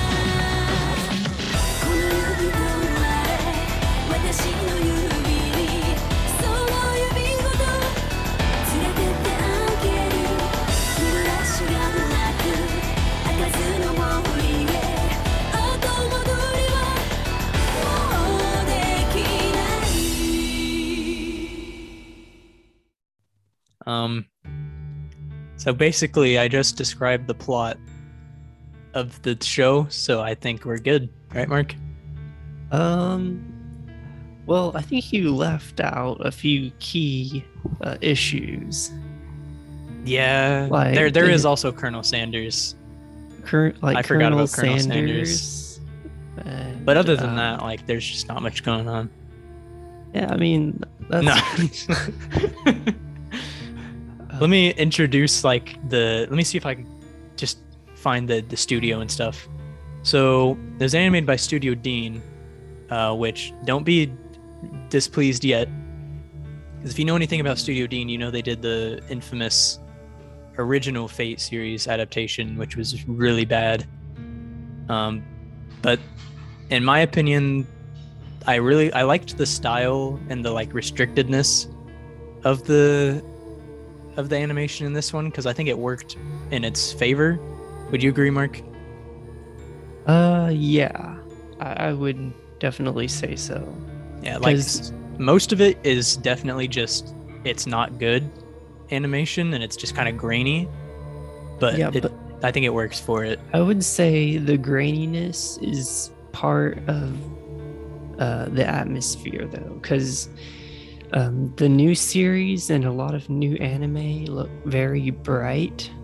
Um, yeah, and kind of like shining. I don't know if that's the right word or not, but very um saturated. Like they turn the contrast like way Yeah. up. yeah. So uh, in the original series, when the it was kind of looked dark, like the colors were dark, nothing looked you know really bright. That really helped create the atmosphere. Yeah, and even in like, I guess we should discuss like the basic like premise. Um, so basically, the main character sort of is Maebara Keiichi, I think is his name, his full name, Yeah, and he's uh, he's just a a transfer, I think, and he's his mom lives in Hinamizawa, which is the town, right? Is that was that his situation? um, they I think they just moved there. I think like he w- didn't wasn't he born there or something, or was it was he just completely like just a stranger until he moved there? I don't remember. No, I don't. I don't remember. But anyway, it doesn't really matter that much. Um, the mysterious transfer student always starts the plot going. of course, just like another, very similar to another in certain aspects. Um, but yeah, so this, I I think they're in high school. Are they, Mark? They're in middle school, I think. Is it? It's kind of hard to tell because the school is it's since it's such a small like tight knit town. Every when where everybody kind of knows each other, like out in the out in the country, on the country Japanese countryside, I guess. Um, everybody kind of knows each other. It's that kind of town, and Well- the school is like everybody together. Yeah, So- so I think some of them would have been in high school and some were um, like in junior high or Yeah, a primary school. So like they're all together. Um, but I think how it works is if you're in like a really small town like that, you all go to the same class, but like you'll get different uh, workbooks to work out of, or like Yeah. different different homeworks. It's kind of like a teach yourself situation. yeah, pretty much. Yeah. Um, and so basically, he meets. He meets some people around his age, and then some other people at the school. They're a part of the. Do they call themselves like the, the just like a board games group or something? What is their the name of their club thing? Yeah, they had a club name. Do you Uh, remember? I, I don't remember the club name. Basically, there's uh, they have this but- club at school where they just do whatever together, like after school. Yeah, it's it's it's a club where they play competitive games. Pretty much, Basically. yeah. Like so whenever um the, so the loser of the game of whatever it is has to do like some kind of punishment game. Yeah. So the main character joins this said club and he meets pretty much the main cast of the series, um, which consists of him. And then there's also Rena, which is she's she's a girl with brown hair and she also has a cleaver which will come which is important and she also uh, says that she wants to like eat the the blonde girl because she's so cute or something. Well, Uh, what does she say? She has like the phrase that she says every time. It's not like she actually wants to, but she says like yeah. or something Anyway. like that. Uh, she doesn't find the cleaver till like later though. yeah, but that's just like her iconic thing. I think Yeah. it's on like the in the opening and like on the cover and stuff. So Yeah, it's, it's on the cover. it's not really a spoiler. but- no. honestly uh, at the beginning of this episode of, of like the first episode, um, it just shows you like what is going to end up happening, so you're not like bored through the first part. Um, because it shows what like a silhouette of a character beating two other characters with a bat, and you're like, what's going on there? And then it just goes into like a slice of life sort of setting. So it kind of messes with your expectations that way, so you don't really know when stuff is coming. Yeah, because uh, throughout the episode, at the beginning of each arc, everything is you know just fine. They're playing games and everybody likes each other and it's, it's just a good time and then all of a sudden everything goes wrong yeah and the interesting thing like a crazy amount doesn't happen in the first episode if i remember right like the big first realization happens at the end of the second one but even in the first one it's very some situations that shouldn't be like uneasy are very unsettling because uh, like Keiichi would just ask a question like about the town, and like like you would normally do if you were if you were in a new town and you wanted to know like what the history was of it. So uh, like non like off just off, just out of curiosity, he asks like, "What happened at the like dam thing the however many years ago?" And they're like, "We don't talk about it," or something like that. Or they like give him a weird look. Yeah, and it's like, oh. how it goes is that um, d- the dam that they were going to build would have flooded the town, and so that townspeople were very traditional and very against it, and so there were all these protests and riots, and people got murdered, basically. Yeah, and uh, if you don't want to hear like any spoilers at all, which that's fair, but like it doesn't really ruin the story. But if you want to skip to the next section, I'll try and put a like timestamp. Uh, but yeah, so the significance of like the dam riots or whatever, like people were killed, like you said, and then every year since then, like two people, one person, two people die. One person just disappears and the other person is like killed. Is that? Yeah, that's how it happens. And it happens every time on the day of the cotton drifting ceremony. Yeah, and so this has been happening like every year. And so when Keiichi asks about like that kind of stuff, they don't answer him or they give him weird looks. Yeah. And so naturally you would be suspicious, right? Yes. And so, um, so Keiichi starts getting suspicious of these people not talking about what's happening. And then he notices that some of his friends start doing suspicious things, like up into the cotton drifting ceremony. And it's just one thing after another lead, leads to more and more uh, uh, suspicious activities until uh, all hell breaks loose. Yeah. Basically. And so basically, it just kind of like the main character is just slowly finding out at the beginning information and like of the history of the town and stuff that happened there.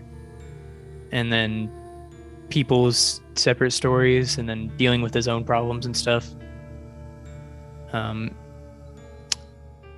it's hard not it's hard to talk about this show without spoiling like one of the major aspects of it so I, I just won't i think it's enough just to go in and watch it blind yeah for sure but um man. It really does um like each uh, story arc um you, you start to unravel the mystery because it, it really feels like you're watching a detective anime like half yeah. the time.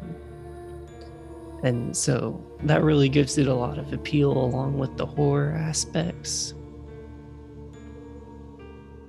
Like because you know the initial like shock of the horror stuff that happens like gets you, but then the show keeps you around by adding to the mystery. Yeah, and then like characters that you maybe might might not like very much at first, you kind of they kind of grow on you, and then you're like, oh, I, I hope they don't die in a horrible way. And most likely you are wrong. I'll just Yeah. say that.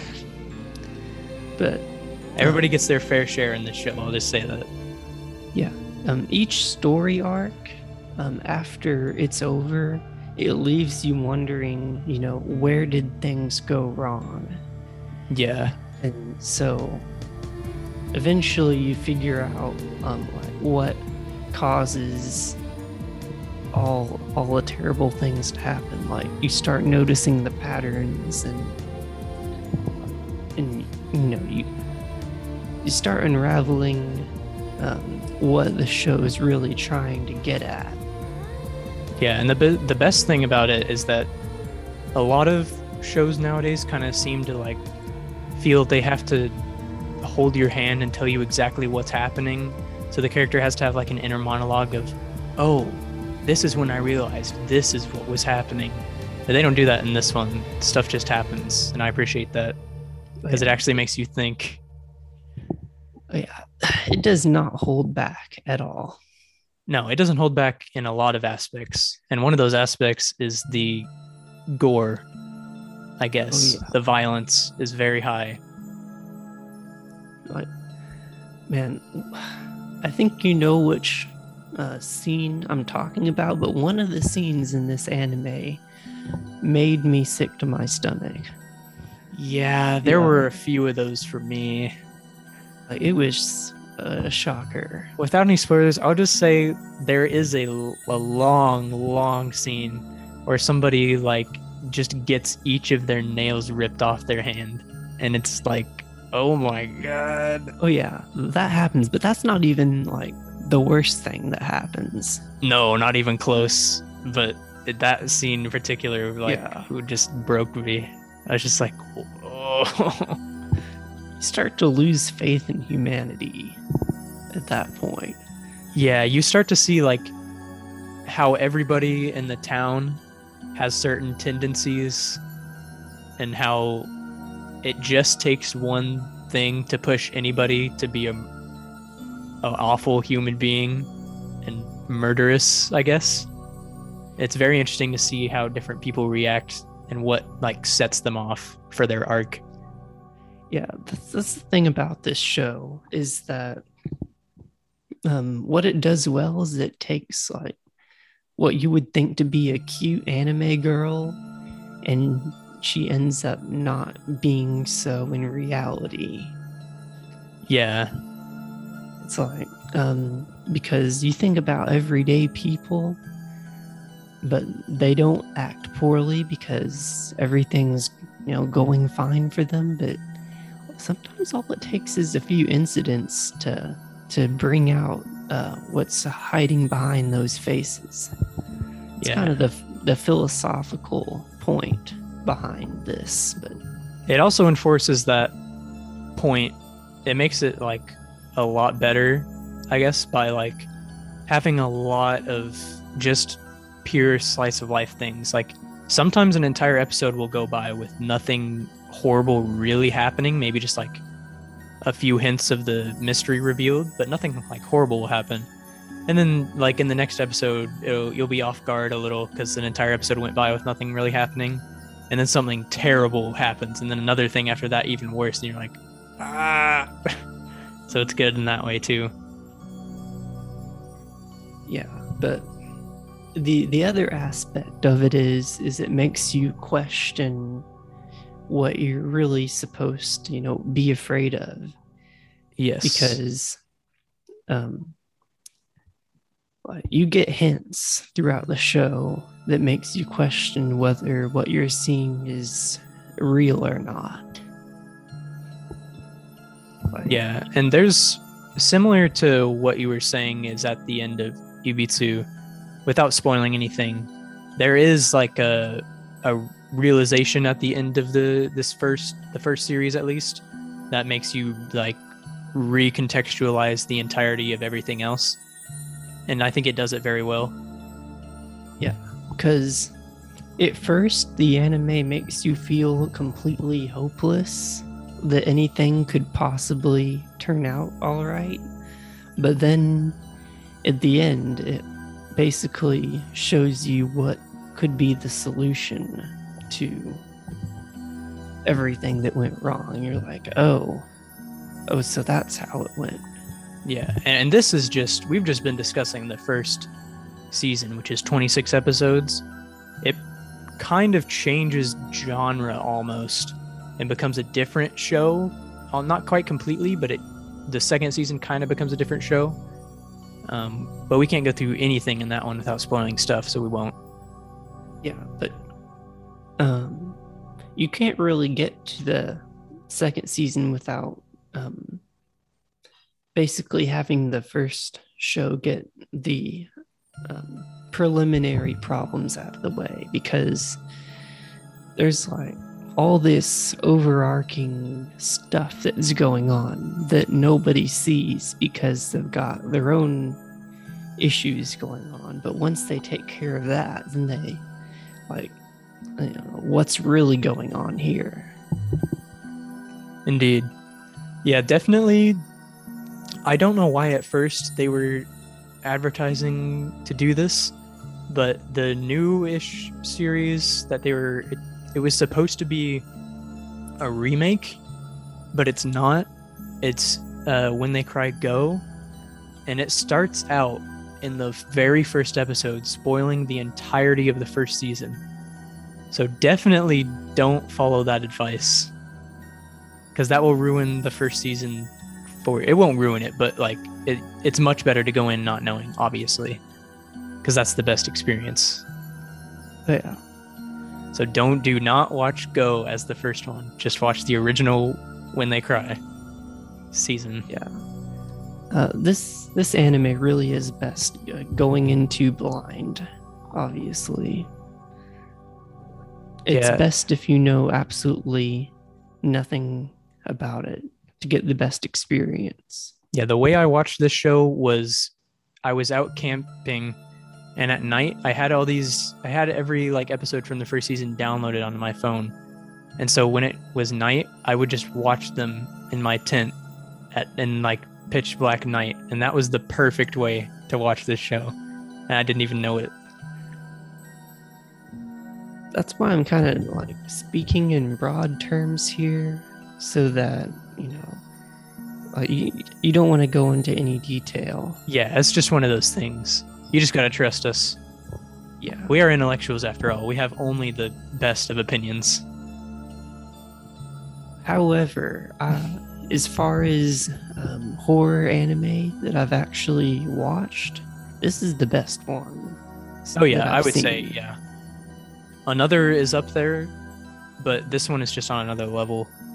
Like it's just that good. But yeah, like, another's a good horror anime, but this is like the Leonardo da Vinci of horror anime. Yeah. That's what it is. the The Leonardo, da Vinci. da Vinci. The Leonardo da Vinci of horror anime. That's what they all say. Yep. We, I will probably, Mark. At some point, we have to watch Go and Sotsu. Also, Yeah, that's true. there's not really a way around that one, but I've just been putting it off because I know that I'm probably not going to like it. Like and seeing where they're going and how they're handling it. But I mean, it's it's hard to add on to the original at this point. Yeah, and then like the way that they advertised the first one as like a reboot and it wasn't and if you watched it first, you would have ruined the whole thing for you. That kind of sucks cuz I'm sure that ruined like the the complete like experience of the first season for a lot of people cuz a lot of people were waiting for this remake. They were like, "Oh, well, I, I would watch it, but the animation looks kind of bad, so I'll just wait till they come out with this remake that they're to do." So they kind of screwed a lot of people over with that, which kind of sucks. Yeah, because um, this will be a lot of people's first introduction to it, and it won't be a good first introduction. No, it should not be your first introduction at all. Yeah. Uh, kind of like how they make anime live action movies on Netflix or whatever, and that's people's first impression Oh, of a series. oh my gosh, Mark! So many people are gonna have that with Cowboy Bebop. Ah, Uh, I've had people soul. already say things like that to me already. They're like, "Oh, this looks pretty cool." Mm. Like, yeah, but like, it's it's just not it. It's not Cowboy Bebop. Uh, What it really is is they're just pandering to Western audiences.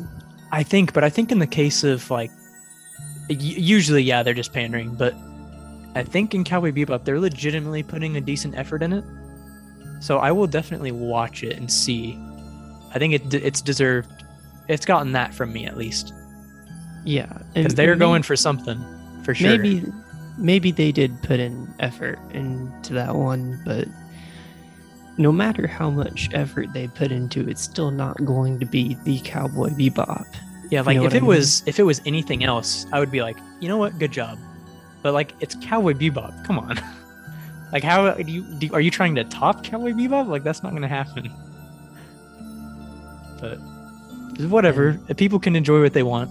If people decide to just watch that show and not the the animated series, then sure, whatever. Or like what they my did with um, business. Death Note. That's different because that's a horrible movie, and the that had the opposite effect of people going, "Oh, this is horrible." So I guess the show is also horrible. Yeah, that's that's the that's a big issue. with Yeah, movies like the Alita Battle Angel movie. you know, like, th- that movie would have turned people off, a lot of people off to the original series, which is a shame because it's one of my favorite manga series. yeah. So, Even me, I remember seeing like the trailer for that with the the girl. She had like the big eyes. yeah, And I- they like, screwed up the Even eyes. me, I was like, "Wha- wha- uh, "What is going on here?" So like any normal person would be like, "What the heck is wrong with her eyes?" and then just completely disregard it. I think the like the only thing or maybe not the only thing but like the best case scenario for a live action adaptation of something would definitely be something like mech shows because I think those would translate best. Yeah, it's like Pacific Rim is basically just that. Yeah, you have to do lots of CGI for that, though. Yeah, but we've gotten to the point where we're pretty good at doing that. I, I guess if it so. has the if it has the the big budget that it deserves, like you could do a Mobile Suit Gundam live action very easily. yeah, you could. If it if it was anything like Dune, that would be incredible. Oh yeah, well, uh, yeah, that would be amazing. But like with that kind of budget, you can do anything. Yeah, all all the cinematics in Dune were perfect. Yeah, yeah, Dune was very good. I I don't think I have any complaints about that movie. The only complaint I have about that movie is that it needs a sequel, and it's getting it. So I have no complaints. I mean, now some of the fans complained because they changed the the gender and skin color of Liet Kynes, the the planetologist. Is that the uh is that the one that's half um the half from? In- yeah, oh, okay. They did? Was it just a guy? Like a, a white guy in, in the original? yeah. In the original movie, it was like this white guy. Oh, in the original movie. yeah, I, I didn't I thought the fans didn't like the original movie because it was really oh. bad. no. Well, it, I mean, it's not a bad movie on its own, but it just didn't do a good job of covering the story since they only had two hours and they tried to get the entire book in two hours and it didn't work. I see. Yeah, that movie, that original Dune movie, is directed by David Lynch. If you want to see a good David Lynch movie, watch Eraserhead. Or watch uh, I- Twin Peaks, the show that he did directed also. Yeah. Or watch his, the, his Dune movie and then watch. No, don't do that. because doesn't it spoil like more of the book? Well, yeah.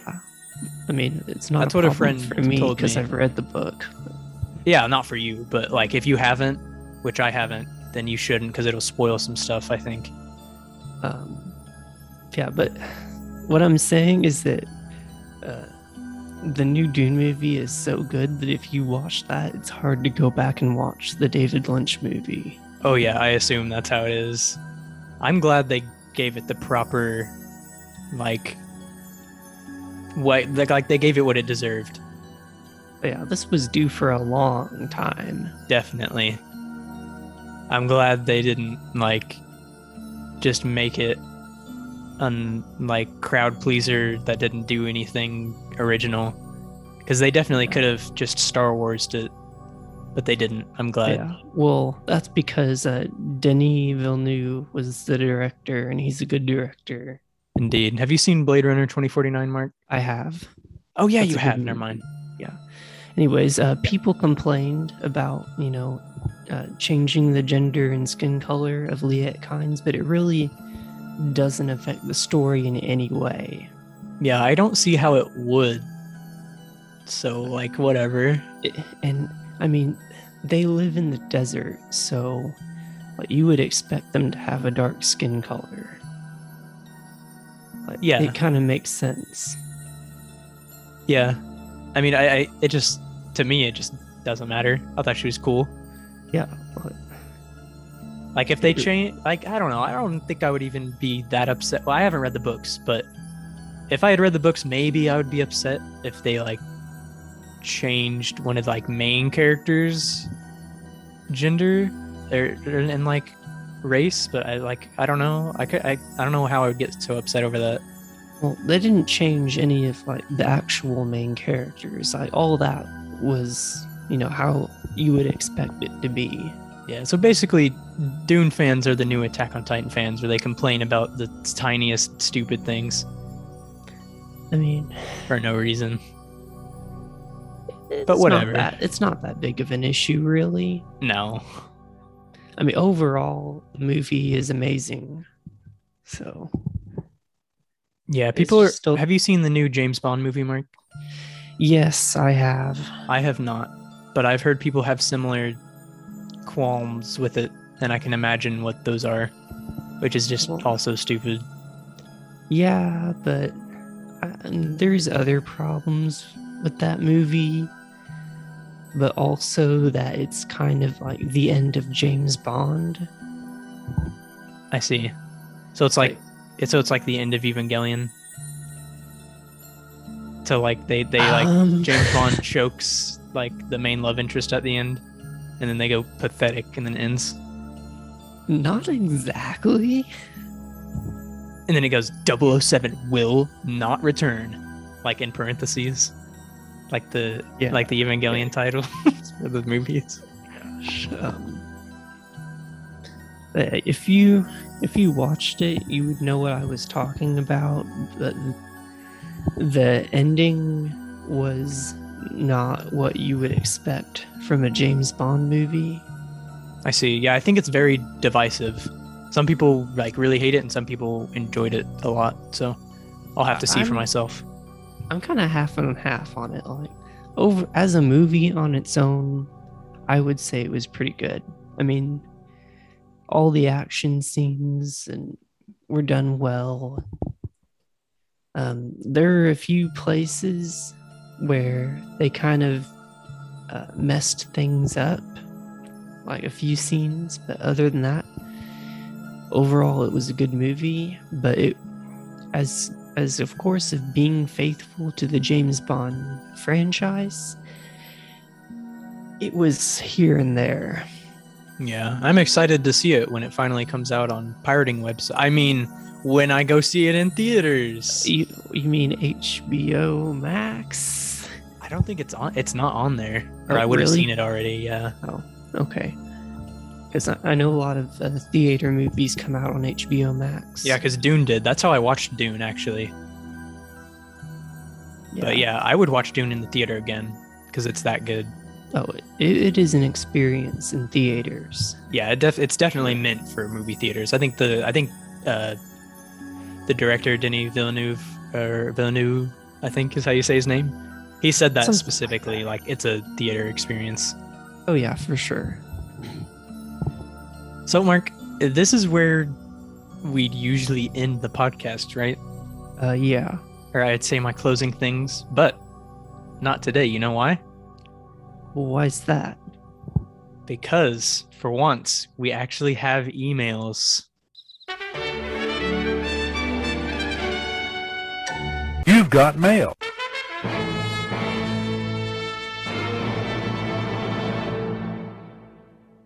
Really Indeed. interesting.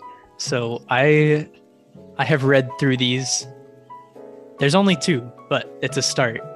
I'm proud of our audience. Well, hopefully we'll answer them well enough that we'll get continue to get more because audience involvement is always a good thing. So I'm just going to read through the email and then we can well, I guess we can answer stuff as we go through it. We'll see. Let's just, just So- see, Let's see what it. happens. All right. yeah. So the first one is from Matthias. He says, Dear anime intellectuals, I saw your flyers hanging up by my chemistry lab on campus and decided to check it out. That was, yes, that was me. You guys sounded very nervous in your first episode, but your latest ones have been pretty good. I especially enjoyed the Gantz review from Jordan question mark question mark. I think question mark question mark. Yeah, that was me. Also, I decided to start 20th Century Boys on Mark's recommendation, and Very that is nice. phenomenal so far. Now, I'm not sure if it's been brought up, he says, since I haven't listened to every episode yet, but you guys should definitely watch slash read Monster by the same guy. Finally, sometimes you guys will bring up video games in conversation, so I was wondering, what is your favorite video games of all time? Keep up the good work. Thank you, Matthias. Appreciate the email. Um, let's see what what all questions did he ask? But yeah, Um, the, the flyers on campus that was me. Mark, did you ever do that? I don't think I did. You got to get on that, my man. Uh, What that you is true. Apparently, it works. Yeah. Um, but yeah, he said he started 20th Century Boys on your recommendation, so that's yeah, cool. Very, very nice. I'm glad about that. Uh, 20th Century Boys is like one of those things that's not popular, but im- it's immense quality. Yeah. And uh, he's okay. So he said we sounded very nervous in our first episode, which absolutely agree with. Yeah. No qualm, no like disagree there. Absolutely, I agree. Uh, but that was just bound to happen. Like we we just have zero experience, so we're getting better as we go along. And it's good that that's what other people think also. Yeah, that was to be expected. I mean, Yeah. Sometimes I think about that first episode and I'm like, man, I wish we could just like delete it. It's not that bad. Like, it's not awful, but it's just, yeah, I don't know. You got to keep it up there just for, just to know where we came from, you know? yeah. Yeah. And then he says, "Oh yeah," he said, "Um, uh, we should definitely watch this read Monster." Yeah, I think I brought this up in another episode, and maybe when we were talking about 20th Century Boys. Did you? I think so, but I haven't seen it, but I've been meaning to. Yeah. I haven't read Monster yet either, but I know about it. So I'll definitely get on that. Yeah, I, I've definitely I've heard a lot of good things about it also, and I know it's really good. I just haven't gotten a chance. I was going because it was it's one of those manga where if I'm gonna get it, I'm gonna buy the manga, not just read it, because it's I know it's gonna be good. Like I have no doubts. So, Yeah. But when I was trying to get the the ones that they finally came out with over here, they were sold out when I looked. But yeah, if you want to buy it, you'll probably have to get it on eBay or something. Yeah, or I might just watch the anime too, because apparently that was really well done. Yeah, but you know, What uh, I- from what I've heard- the the manga is probably the best way to start out. You haven't read Monster, right? Or I watched not. it? No. Okay. But yeah, we'll we'll get around to that eventually, and if we do, we'll definitely review it, so you'll be able to hear that. And then, Okay. okay, so his and then his question was, "What are our favorite video games of all time?" It's basically what he said. Since we brought up video games a couple times, um, I think I'd say my favorite of all time is between like it might be just Ocarina of Time and Majora's Mask. But I also played have played so much Smash, like Smash Ultimate, that I can't like leave that out of it either. So like from just a story, like story standard game, I'd probably have to say either Ocarina of Time or Majora's Mask, and then for like in general, like I've played the most, definitely Ultimate, like an embarrassing amount. Yeah, um, for me, my all-time favorite video game would be The Legend of Zelda: Twilight Princess. Um, that one came out for the GameCube, the Wii, and remastered on the Wii U. And, uh, out of all the Zelda games, that one, like, I think, had the best story out of all of them. Like, you actually have developed um, characters throughout that game and man the everything was just done so well Yeah, and Mark and I have had this conversation many times before, but they just need to bring the remasters that they've done over to the Switch so I can play them. Because I still haven't played Twilight Princess or Wind Waker, and I want to. i mean uh, ever ever since i started playing video games uh, the legend of zelda has been my favorite but uh, twilight princess was the best um, done i think and Yeah. as far as a recent favorite video game, I would have to say uh, Subnautica. So, um, Subnautica is this survival game. Uh, it's kind of like Minecraft, where you like craft things, collect resources, and that whatnot, but it takes place on an alien ocean planet that you your spaceship crashed on and you basically have to figure out how to escape from it so you know you get to like build your own submarines and sea bases and stuff and there's these gigantic alien water kaiju that try to attack you It- it's just a good game um, it's on Steam, and I think it should be on the PlayStation as well. But check out Subnautica if you haven't. Highly recommend that game. Yeah, and also Persona 5, which I played recently, was al- also really good. Like a really good game that I played recently, I guess I would say Persona 5. But that is definitely a an investment of time. It took me like a year and a half. So Yeah. Uh, you've got Subnautica- Persona 4, right, Mark? uh, Persona 4. Yeah, Uh, yeah, I have not played Persona 4 yet. I see. I'll get to it.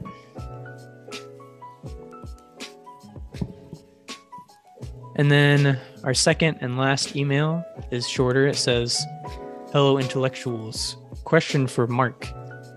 How did you feel about the Fruits Basket finale? Also, favorite character? Um, It's all you, Mark. I got nothing on Fruits All Basket. right, so um, fruits baskets. Uh, I think um, my favorite part about fruits baskets was um, the parts where it focused on Kyo in the beginning. I think that part was really strong. I'm probably gonna make a lot of people angry here, but uh, I think Fruits Basket, um, like the new series, it kind of um, kind of went off after that, and I wasn't sure, too sure about the finale. But I do know the new series is supposed to follow the manga better, so I don't know. Someone who's read the manga might have appreciated it more, but uh, it's, I just think they could have done more with the plot. You know? Yeah. So if you're a big Fruits Basket fan, Mark just, you know, but it's fine. Yeah, I mean, I I know Fruits Basket is very popular, and I watched the original series, and then so I so I watched the new series, but uh, I think they just could have done more plot wise, you know.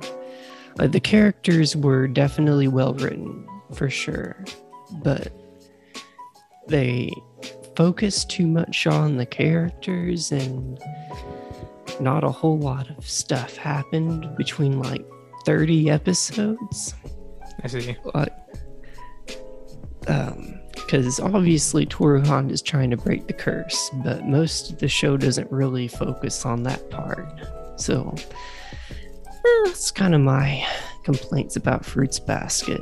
But I, So which character did you say was your favorite? Was it Kyo Um, or something? Kyo, I think, uh, yeah, Kyo was the best developed character. Who was that out all of them?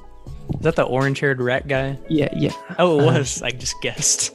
No, he's the cat. But Oh, yes, he does guy, have orange hair. Yeah, they really did his story well. So that that was um, the high point of Fruits Basket for me. But uh, now Toru Honda, she she just doesn't make the best protagonist, I think, because she's I hate to say this, but she's too pure. She doesn't have any flaws. And, and being clumsy is not a flaw, by the way. like, That's just how shoujo manga goes, Mark. yeah, I, I mean, I know. Either the main girl protagonist has no flaws, or the main love interest guy has no flaws, or girl, whatever. But that usually somebody has like no flaws as a character. Oh, all the other characters do. Like, they've got all kinds of issues they work out throughout the series, but um, Toru Honda almost seems like uh, too good of a person to where it seems unnatural. You know? Yeah. Yeah, a lot of people really like this show. It's very Yes. popular among like a specific group of girl. I mean, it's for it's a shoujo manga, so like it makes sense. Yeah. I mean, I'm, I'm going to make a lot of people mad by saying this, but um, it's just, it's kind of boring it for a lot of the time, but um, it, some parts it's really good. So I just think they could have condensed it into something shorter, you know? Okay. I see what you're saying. Because it gets dragged out, out for quite a bit. But yeah, that one that email was from Abby. I don't think I mentioned. That was from Abby. So thank you guys for the emails. That's a good start. I hope we can con- continue this trend. And Mark, how would they go about continuing this trend? What what is our email address? Um, what is our email address? what do you mean? The- uh, You don't know our own email, Mark? Mark, you know, I told you one more strike, and I think I just I think this is it. We're done. No, it's just it's just the anime intellectuals at gmail.com. It's really very that's what it was. but yeah, that's all it is. yeah. Anyways, But yeah, you can send us more like this. This is exactly the kind of emails we want actually. Because it's very we it's like questions are probably the best. Uh, but you can also just send us stuff that you you think is cool or suggestions for us to review, I guess. Just whatever. To the Yeah. anime intellectuals at gmail.com as Mark so like did not say because he didn't know. but it's fine.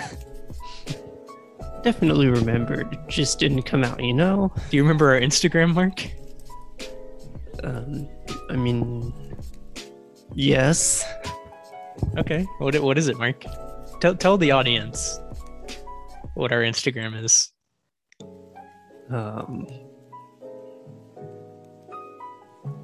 uh, Mark, you're really dropping the ball here.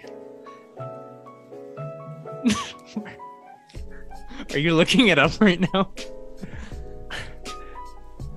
I'm subscribed to it. That's all that matters. It's at the anime intellectuals, Mark. It's very, very simple. But yeah. a lot of stuff to remember. Yeah, that's true. But at the anime intellectuals, I, I at the anime intellectuals is our Instagram. You can see our when we release our latest episodes up there. And also I've been putting up just random things that I that pop into my head. So uh, we I did post something about the Gundam opening, which I guess we could say Mark and I have been going through the original Gundam series. So eventually we plan on having an entirely mecha themed episode in which the original Mobile Suit Gundam is our together reviewed thing. So look forward to that. Yeah. It's good stuff. What would life be without giant robots? Nothing, Mark. It would just be empty. It would be a void, meaningless existence. Yeah.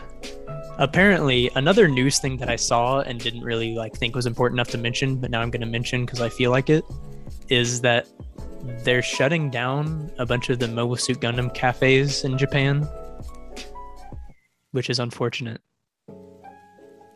I just They saw better leave some open when I get there. I think like the main one is in Akihabara, and they're leaving that one open, but they closed a bunch of like the offshoot ones. So that's unfortunate, but I think the main one is still going to be there. And, and the giant uh Yeah, and the giant, just- Gundam. yeah, of course. Mark, you know what else is giant and life-sized? Um Uh, maybe what? maybe I do. It was what was your guess? Wh- what were you gonna say?